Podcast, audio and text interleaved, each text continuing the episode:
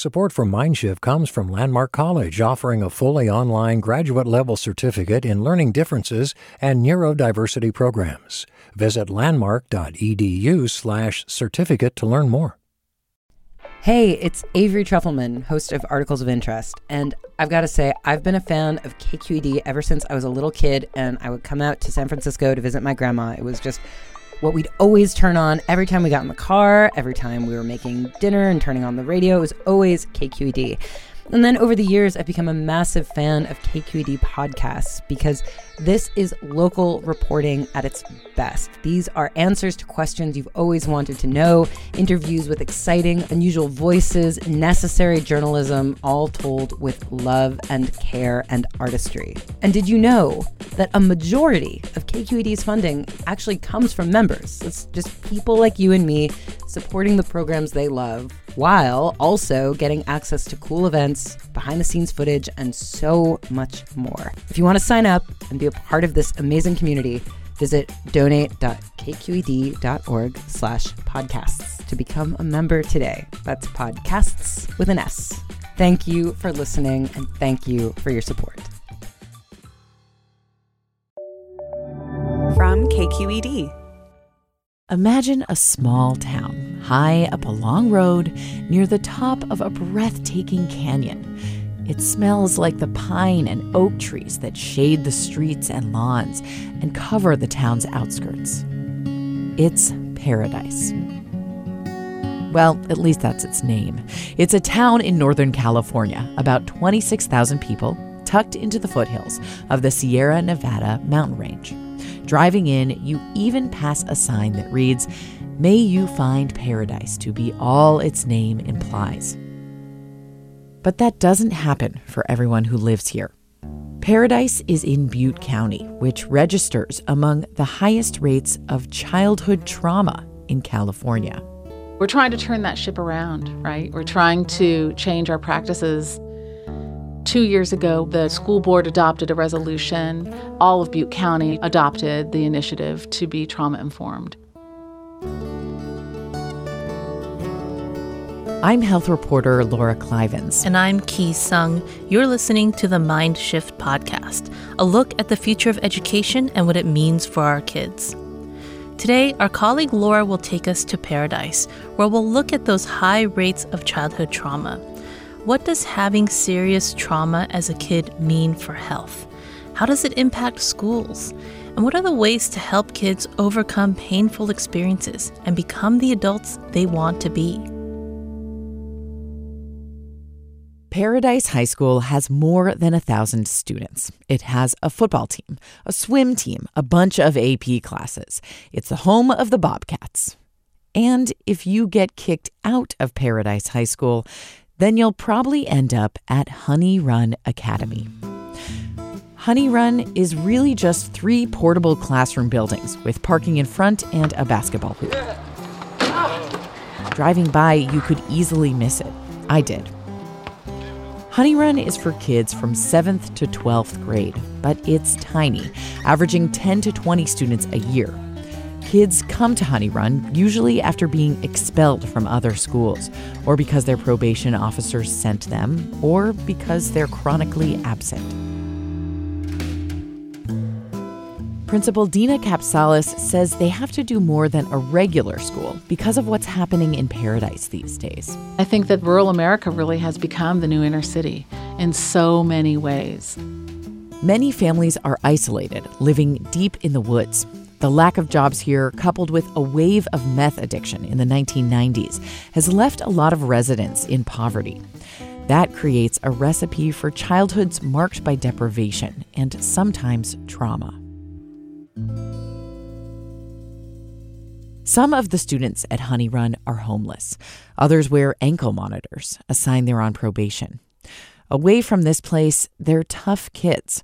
At Honey Run, though, you can feel how they're just grateful to have a place where they're fed and nurtured, looked after. We consider ourselves one part Statue of Liberty and one part emergency room. Principal Dina's students are all living with childhood trauma of one form or another. And a school like Honey Run, small with a low student to staff ratio, guided by the simple idea that you work with the whole child, not just the student, that's what these kids need. Children have to be healthy enough to learn. That's something that all school districts can agree on. And mental health is part of overall health. That's childhood psychiatrist and Stanford professor Shashank Joshi. He says you have to keep these school averse kids coming to school and taking part in learning. And in order for children to have access to the curriculum, teachers are now learning ways to create trauma sensitive environments. At Honey Run, that environment is built from the idea that each student is an individual and that every interaction is significant. And so, what we try to do is recognize if a student comes to school, that's a thing. And if they're on time, that's another thing. Um, we might say, we know that there's nobody getting you up in the morning. We know that you're you're on your own, and yet you're here. It's five minutes before the school starts. That tells us that you want to be a student today. That tells us you want to be successful today. Dina, the teachers, and staff are careful not to assume anything about their students, what kinds of homes they come from, or even that they have homes. Stacy Pugh is an instructional aide. We have to understand where they came from, what's, you know, where they might have been last night. They might have slept out in the park. They might have slept on somebody's couch. Um, they may have gotten a fight with a parent. Um, parents may be using drugs or alcohol. Honey Run Academy may be the one constant in these kids' lives. Teachers and staff keep that front of mind, even in the most mundane ways. Have they eaten breakfast in the morning? I always try to make sure they've eaten. We have toothbrushes here and deodorants and things, and we have a washer and dryer where we they can come and bring their clothes. We, we just have to really be gentle, and it, it works.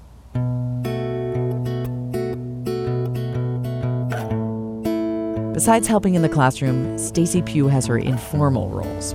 Surrogate mom, counselor, friend, confidant, advisor. A lot of times they get here waiting to talk to me in the morning when I get here. Um, some of them even come out to my car to tell me what's going on in their life and what they need help with. Dina Capsalis, the principal, picks up that theme as we cross a parking lot from the office to one of the classrooms the little interactions versus the big interventions that make the most impact. And so those little interactions are relationships. And that's that's what we do really, really well here. And that's why we always have we have this on every door. What does it say? Keep us with you.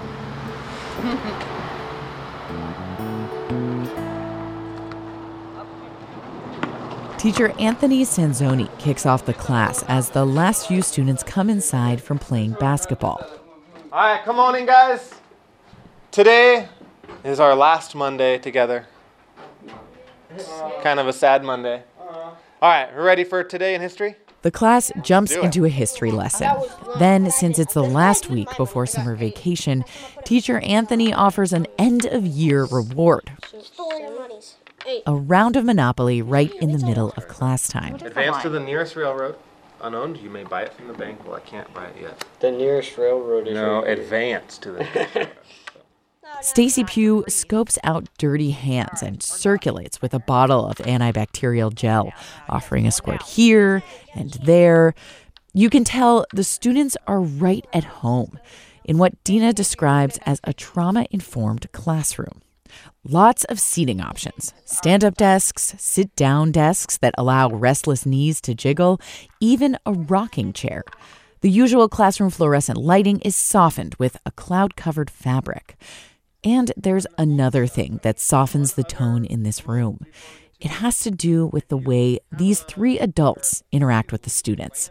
The words they use show a mutual respect. Later, I ask Dina about it. We don't use a lot of junk food language. We don't say things like, you rock, you're awesome. We call it junk food language because it just disappears very quickly and has no credibility. She says Honey Run students would see right through it. And it's not just the teachers at Honey Run who are trained to think about how they speak to the kids. It's everybody at the school who comes in contact with them. Food service people, bus drivers, crossing guards, yard duties, registrars, front office people, instructional aides, etc. So these are the folks that make school districts run and that spend a lot of time with students in the case of bus drivers for example at the beginning and the end of their day, food service when they're at their most hungry um, and vulnerable emotionally and then yard duties you know when they're in unstructured environments We are dressed up here today. Listen to Pam Parker, who serves the kids breakfast. She takes a moment to connect with each kid and to offer praise for the smallest of positive choices. You take whatever you think you need. Today I've got something different. I've got biscuits with no sauce. Oh, the burrito. Grab me some fruit or some apple. Oh, you're so good. Thanks, honey. You guys all have a good day. Bye bye, guys.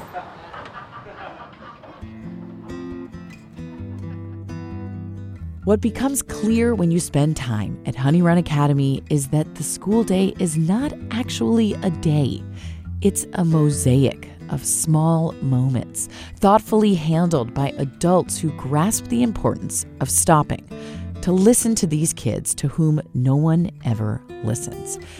The girl who approaches you at the start of the day, needing to tell you something urgently before you've even had the chance to pull into a parking space. Or the boy at the breakfast cart who, one morning, out of the blue, asked for fruit with his burrito. Multiply those moments over the course of a day, a week, a month, and you start to see children growing healthy enough to learn.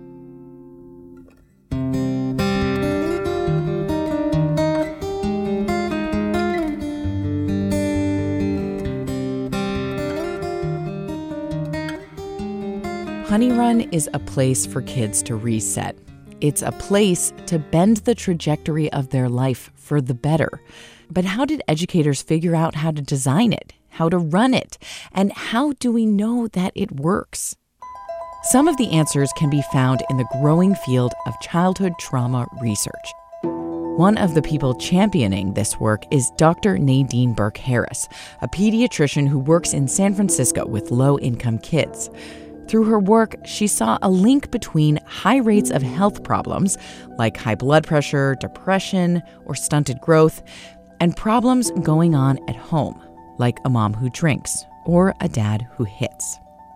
She likens these scary experiences to seeing a bear in the forest when the body goes into fight or flight. That's a helpful response to adversity, she says, when there is a one time threat.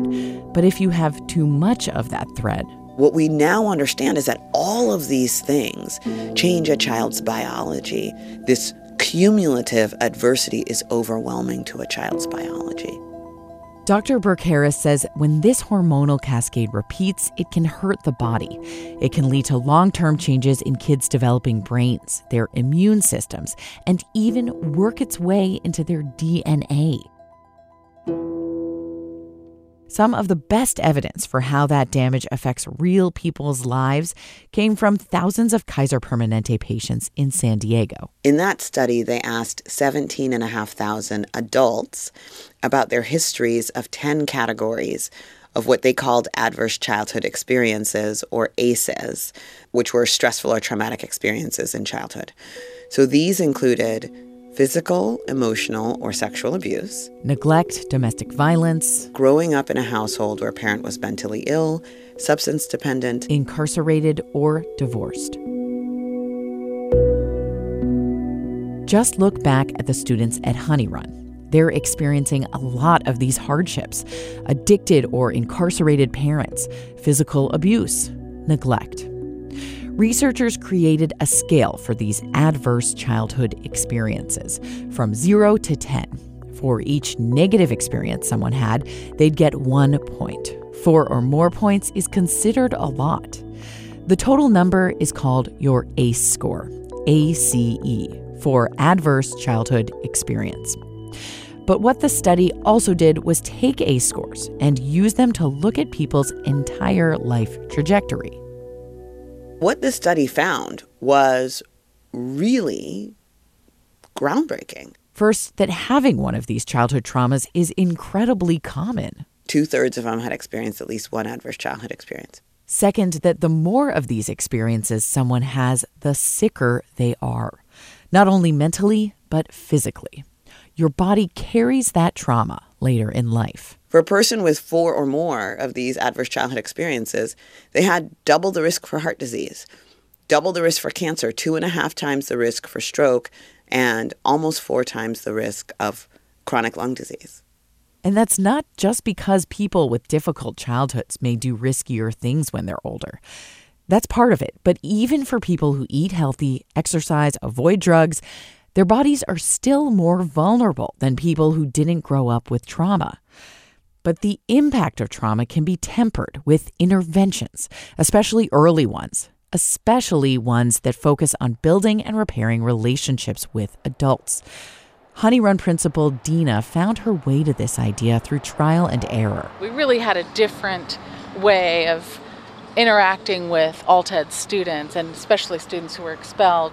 Then they learned about ACEs. Then that made so much sense when we learned about trauma and what it does to the brains and bodies of children and how it impacts their behavior and learning. And so then we thought, oh, that makes so much sense, which is what led us to feel like, you know, at the end of the day, we had it all along. But what if you don't get to go to a place like Honey Run? Or what if its effects don't stick? How can an adult heal from their trauma and escape the fate science says is theirs? Coming up after the break. I've had a score of eight, and that's huge, but here I am still, and you know, I'm doing it. I'm making it work. Stay with us.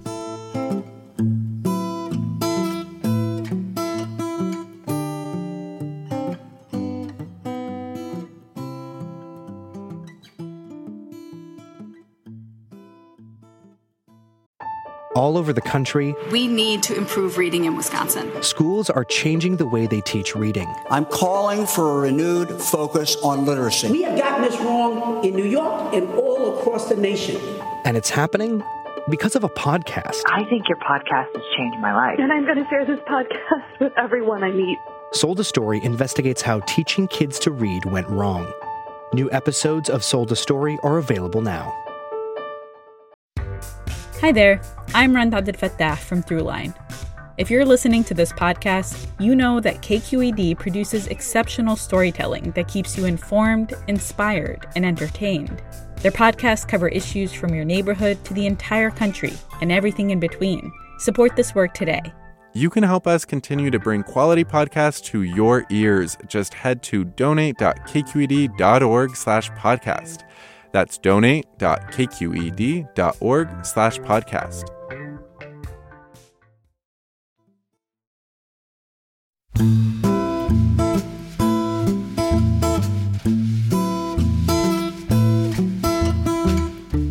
Welcome back to the Mindshift podcast. I'm Laura Klivans. Earlier this year, I met 33 year old Sabrina Haynes at Youth for Change, a nonprofit in Paradise, California, that, among other things, helps kids and adults who've had serious childhood trauma. Sabrina experienced a lot of pain, violence, and neglect growing up. She has an ACE score of 8 out of 10. When she was a teenager, she skipped school. She regularly hurt herself through cutting or attempting suicide she got into unhealthy and abusive relationships. She looked a lot like the students at Honey Run. After finishing high school, she battled a meth addiction for five years. Eventually, she landed in jail. That's where the first change happened. She was forced to sober up, and with a clear mind, it dawned on her this didn't have to be her life. I just knew that I wanted something better. I wanted to change. For a fresh start, she moved to Paradise, a place that for her has lived up to its name. I have not touched drugs since, so it's been over 10 years. And she kept moving forward. When she was 27 and three years sober, she started taking classes at the local community college. I was like, oh, I really do like school because I mean, when you're in high school, you're made to do it. You don't want to yeah. do it. I got to choose my classes, so that was definitely a plus. And then the following semester, the spring semester of 2013, Mom. what found out I was pregnant. Would you like to sit on my lap while I talk? Would that help? Yeah. That's Sabrina's daughter, Aurora. She looks just like Sabrina did when she was young a skinny kid with blonde hair and blue eyes. I personally was happy because I wanted to be a mom. But Aurora wasn't planned, and her biological father wasn't ready to be a parent. Sabrina would have to do this on her own. Another challenge was that Sabrina would have to learn how to parent differently than her mom and dad did, because the impact of ACEs can be passed from one generation to the next. I don't want her to have to go through those adverse experiences. I want her to have a fulfilled life and to be happy. Sabrina had a tough pregnancy. Her blood pressure kept spiking. So her doctor told her about a nonprofit where she could get support. It turned out to be a great decision. They're like family now, you know? They've been such a huge support, and I think it's things like that that really help somebody to survive. Week after week, she'd go back to Youth for Change to get ready for the baby. As she did that, she strengthened her bond with the staff there. She learned about ACEs, which she says helped her process her past trauma. I've had a score of eight, and that's huge, but here I am still, and you know, I'm doing it, I'm making it work. The Youth for Change staff helped Sabrina write out goals and follow them, little by little. For so long, I kind of played that victim role. Poor me, poor me, poor me. All these things are going bad. And when I was doing things for myself, finally, I was kind of like, why play the victim? There's so much out in this world that there's left to discover, and maybe I can make an impact. First off, the new baby would need a hopeful name. She chose Aurora. It means dawn. And she spelled it differently with the word roar in the middle. Like, this girl's gonna come out roaring. So that's like, it was like, yeah, Aurora. I don't like your perfect rhyme, cow. As for a place to. That's Aurora singing her own version of a Taylor Swift song. Day, day, drama. Aurora's almost five now. She loves to read and she's starting to spell out words. She likes bright colors and dancing around any space she occupies. Basically, she's a very normal, healthy, happy seeming child. Sabrina works hard to make that happen. Because of her past, she's constantly trying to strengthen her parenting skills. She does that now through a weekly therapy session at Youth for Change. It's different than you'd expect, though. Therapist and clients aren't even in the same room. Instead, mother and daughter play in one room while therapist Lori Taylor observes from another. She watches them through a two way mirror and talks into a mic that goes straight to an earbud Sabrina's wearing. Hi, Mom. Can you hear me? Yeah. Okay, good. This is called parent child interaction therapy. The goal is to help parents and their kids communicate better. Um, you're going to let Aurora remind her, say, remember, Aurora, there's two rules for special playtime. Remember, Aurora, there's two rules for special playtime. The first rule is play gently with the toys. First rule is play gently with the toys, The second rule is play gently with each other. and the second rule is to play gently with each other. Aurora only hears her mom's voice. You're doing a great job of following the rules. You're right, that is another pony. It's great. I'm so glad I get to be here to play with you. You're fun to play with. Uh-huh. This type of therapy, which focuses on improving communication between parent and child, has been proven to help with behaviors like tantrums and aggression in kids. Sabrina and Aurora start playing doctor with a plastic stethoscope and colorful band aids. There's a brown stuffed bear on the table. Through Sabrina's earbud, therapist Lori explains why. Okay, so I put that in there this today because, you know, she's been having problems at the doctor's office. Mm-hmm. Sabrina and Aurora pretend to give Mr. Bear shots. Then Aurora says she'll be the patient. I would love to take care of you. Thank you for letting me be the doctor. That's so great, Mom. Here, I'm gonna sit right, right here. Okay, you're sitting on that chair. Just make sure you're getting your shot, okay? Okay. So this is a One great on my healing activity that you guys are doing. It's great that she's letting you take care of her. Okay. I know the next time we go to the doctor's office, you're going to be able to keep your body calm. I know next time we go to the doctor's office, you're going to be able to keep your body calm. Because see how calm you're being right now, and you just got four shots.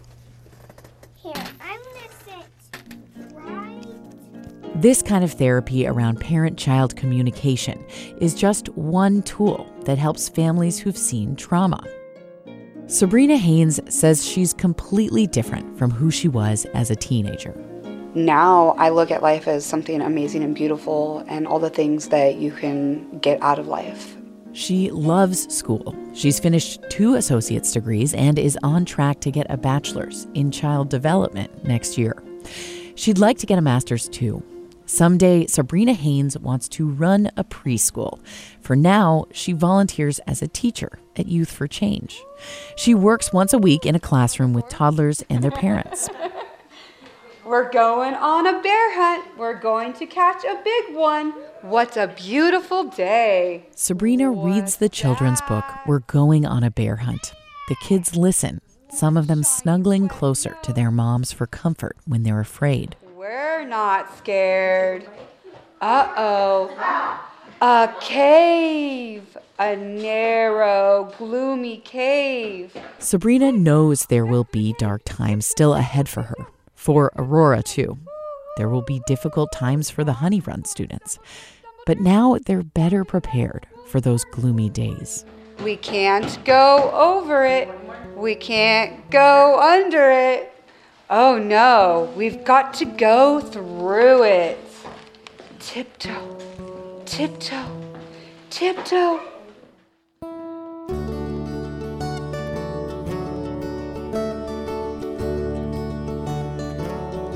For the Mindshift podcast, I'm Laura Klivans, health reporter for KQED. This story was produced in collaboration with the USC Center for Health Journalism's California Fellowship. You can find a more in depth version of Sabrina's story on KQED's The California Report. And I'm Ki Sung. Our editor is Jacob Conrad, and Seth Samuel is our audio specialist. Holly Kernan is KQED's vice president of news. Thanks to our colleagues Carrie Feibel, Paul Lancour, Victoria Mauleón, and Susie Racho for their help with this episode. If you want to stay in touch for more stories about teaching and learning, subscribe to this podcast. And while you're on your favorite podcast app, let us know how we're doing by rating us or leaving a comment. Your feedback helps us figure out what to cover next. See you next time.